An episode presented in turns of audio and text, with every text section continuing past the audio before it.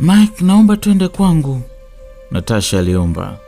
Mike alibaki akimtazama pasipo kutoa jibu lolote. Alikuwa katikati ya tafakari nzito. Bila shaka tunaweza kwenda, Natasha, alijibu Mike baada ya ukimya wa sekunde chache. Safari ya kwenda kwa Natasha iliwachukua pasipo kukumbana na kizingiti chochote. Hao hadi walifika sehemu ambayo Natasha alikuwa akiishi kwa muda mrefu wa maisha yake. Ha, Natasha, mbona hivyo? Alihoji Mike wakati akipepesa macho yake kutazama kila upande wa uga wa jumba lile la heshima. Mawazo ya Mike yaliyoogelea hewani kwa mshangao baada ya kuona jumba la heshima alilokuwa akiishi Natasha. Mshangao haukusababishwa na ukweli wa alichokiona kwa macho yake, hasa jumba lile, bali gari za kila aina zilikuwa zimeegeshwa ndani ya uga wa nyumba yake kubwa iliyozungushiwa ukuta. Natasha aliyekuwa akimfahamu hakuwa huyu ambaye sasa alianza kumjua. Natasha, hizi gari zote za nani? Kuna watu unawatunzia au unaishi nao humu? alihoji Mike kwa mshangao. Hapana Mike, zote za kwangu. Mbona unastaajabu? Natasha aliongea wakati tabasamu likiwa usoni kwake. Hata siamini. Pamoja na gari zote hizi, kwa nini uliamua kupanda taksi yangu wakati wa kwenda Highland? Mike aliuliza na kungoja jawabu kwa hamu. Kweli Mike, lakini alisita kidogo na kumsogelea Mike na kumshika begani. Ule ujumbe alinitumia Ray ulinipa wasiwasi, ndio maana niliogopa kwenda mwenyewe. Nilihitaji mtu ambaye angeweza kunisaidia kama tatizo lingetokea, Natasha alieleza. Kwa nini ukutaka kuchukua askari au mlinzi ambaye unamwamini? alihoji Mike. Hapana Mike, huwa sipendi kuwahusisha wafanyakazi wangu kwenye biashara. Kwanza haya tunaongea nini Mike? Natasha aliongea na kunyamaza kimya kwa muda akimtazama Mike kwa makini. Hayakupendezi? Anyway, tuyaache, alisema Mike. Hatimaye Natasha na Mike waliingia ndani. Mtu wa kushangaa alikuwa angali na mshangao wake. Mike alizidi kustaajabu kwa kila kilichokuwa mbele ya macho yake. Wasaidizi wa Natasha walikuwa na bashasha, tabasamu na vicheko vya furaha viliofunika. Walifurahi kumwona tena mwajiri wao ambaye walimpoteza kwa muda. Walimsimulia jinsi walivyokuwa na wasiwasi. Simanzi iliwashika hasa baada ya Natasha kuwajuza ukweli kuwa Ray mpenzi wake alikuwa mfu, aliuawa na wauaji wake ndio waliokuwa wamemteka yeye pia.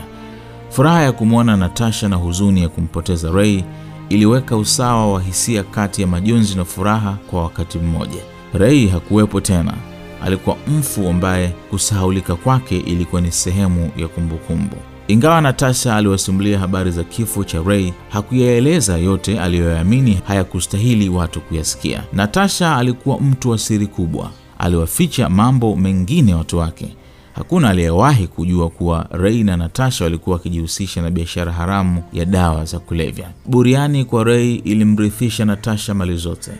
Maisha mapya pasipo Ray yalianza kwa hatua chache zilizokuwa zikipanua wigo saa baada ya saa. Natasha, kwa mazoea aliyokuwa nayo kwa Ray, ilimchukua muda kuyakubali, hatimaye kuyapokea yaliyokuwa yametokea. Wakiwa wangali wameketi sebuleni, Natasha alinyanyuka na kuingia chumbani kwake. Alifika na kufungua kabati lake na kutoa mkoba wake mkubwa wa rangi ya kijivu. Aliivuta bahasha kubwa na kuitupia kitandani. Aliketi alafu akaifungua na kuchungulia ndani yake huku akionyesha sura ya furaha. Ghafla alinong'ona kwa kusema, bila shaka shukrani hii inamfaa na inamtosha Mike kwa wema wake. Alinyanyuka na kutembea hadi sebuleni akiwa na bahasha yake mkononi. Mike, naomba unisamehe tena kwa kuyaweka maisha yako hatarini. Naamini sasa kuwa utaweza kuifanya biashara yako kwa makini zaidi, alisema Natasha huku akitabasamu. Chukua hii kama msingi mpya wa biashara yako. Najua umepoteza msingi kwa ajili yangu.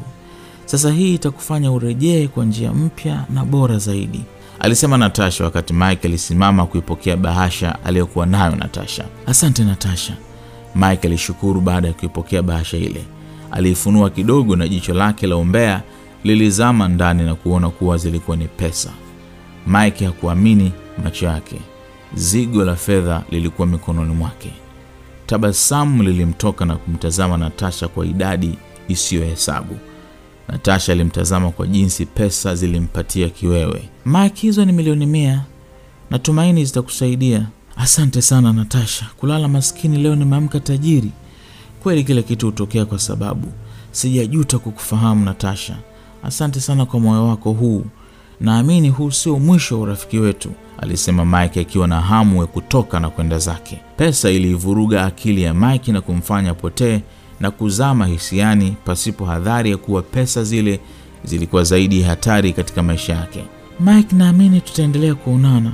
Kwa kuwa nimechoka, ngoja nikupatie dereva kupeleke hadi kwako, nawe ukapumzike. Kila la heri katika maisha yako mapya.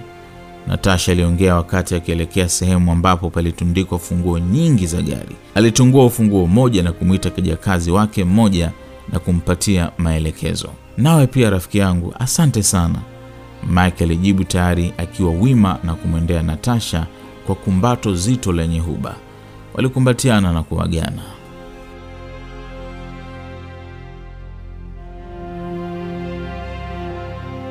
Baada ya juma kukatika, Natasha aliamua kwenda Arusha kumsalimia mamake. Kwa wakati ule mamaye aliishi kwa upweke. Furaha ya mama ilizidi kumwona mwana, tena akiwa na tabasamu lenye faraja usoni kwake. Mama yake alistaajabu, alilia kwa uchungu mkubwa. Mwanangu Natasha, nisamehe kwa yote niliyokutendea, kukufukuza kutoka mikononi mwa niliyestahili kukulea na kukupenda. Sikukusudia kukuacha uende na kuteseka. Namshukuru Mungu leo umerudi. Mama Natasha aliongea kwa uchungu. Machozi yalimporomoka kwa kiu aliyokuwa nayo ya kumwona mwanaye akiwa hai baada ya miaka kupita. Natasha, baba yako alikuwa mtesi mkubwa. Hakuwa mtu wa msaada, bali alikuwa simanzi na chanzo cha majonzi yasiyokauka machoni kwangu. Lakini Mola alimwondosha kwangu na sasa naishi maisha haya ya shida, alizidisha kilio mama Natasha. Mama, ya kale yashapita, tugange yajayo. Siku iliyopita huwezi kuirudisha, hata kama ni kwa dakika moja. Mguu wangu huu nikitoka, nataka tuongozane, Natasha alimtaka mamake. Mamaye hakuwa na ubishi, bali aliingoja siku ambayo Natasha alipanga kurejea Dar es Salaam. Alimchukua mama yake hadi Dar es Salaam kuishi naye. Alimkabidhi maduka yake manne ya nguo ayasimamie. Kwa aliyompata Natasha, aliipa kisogo biashara ya dawa za kulevya. Alifungua biashara zingine nyingi na kutengeneza ajira za kutosha. Baada ya miaka miwili kupita, Natasha aliendelea kuishi bila mpenzi. Hakuona haja ya kuharakisha kuingia kwenye uhusiano muda ule.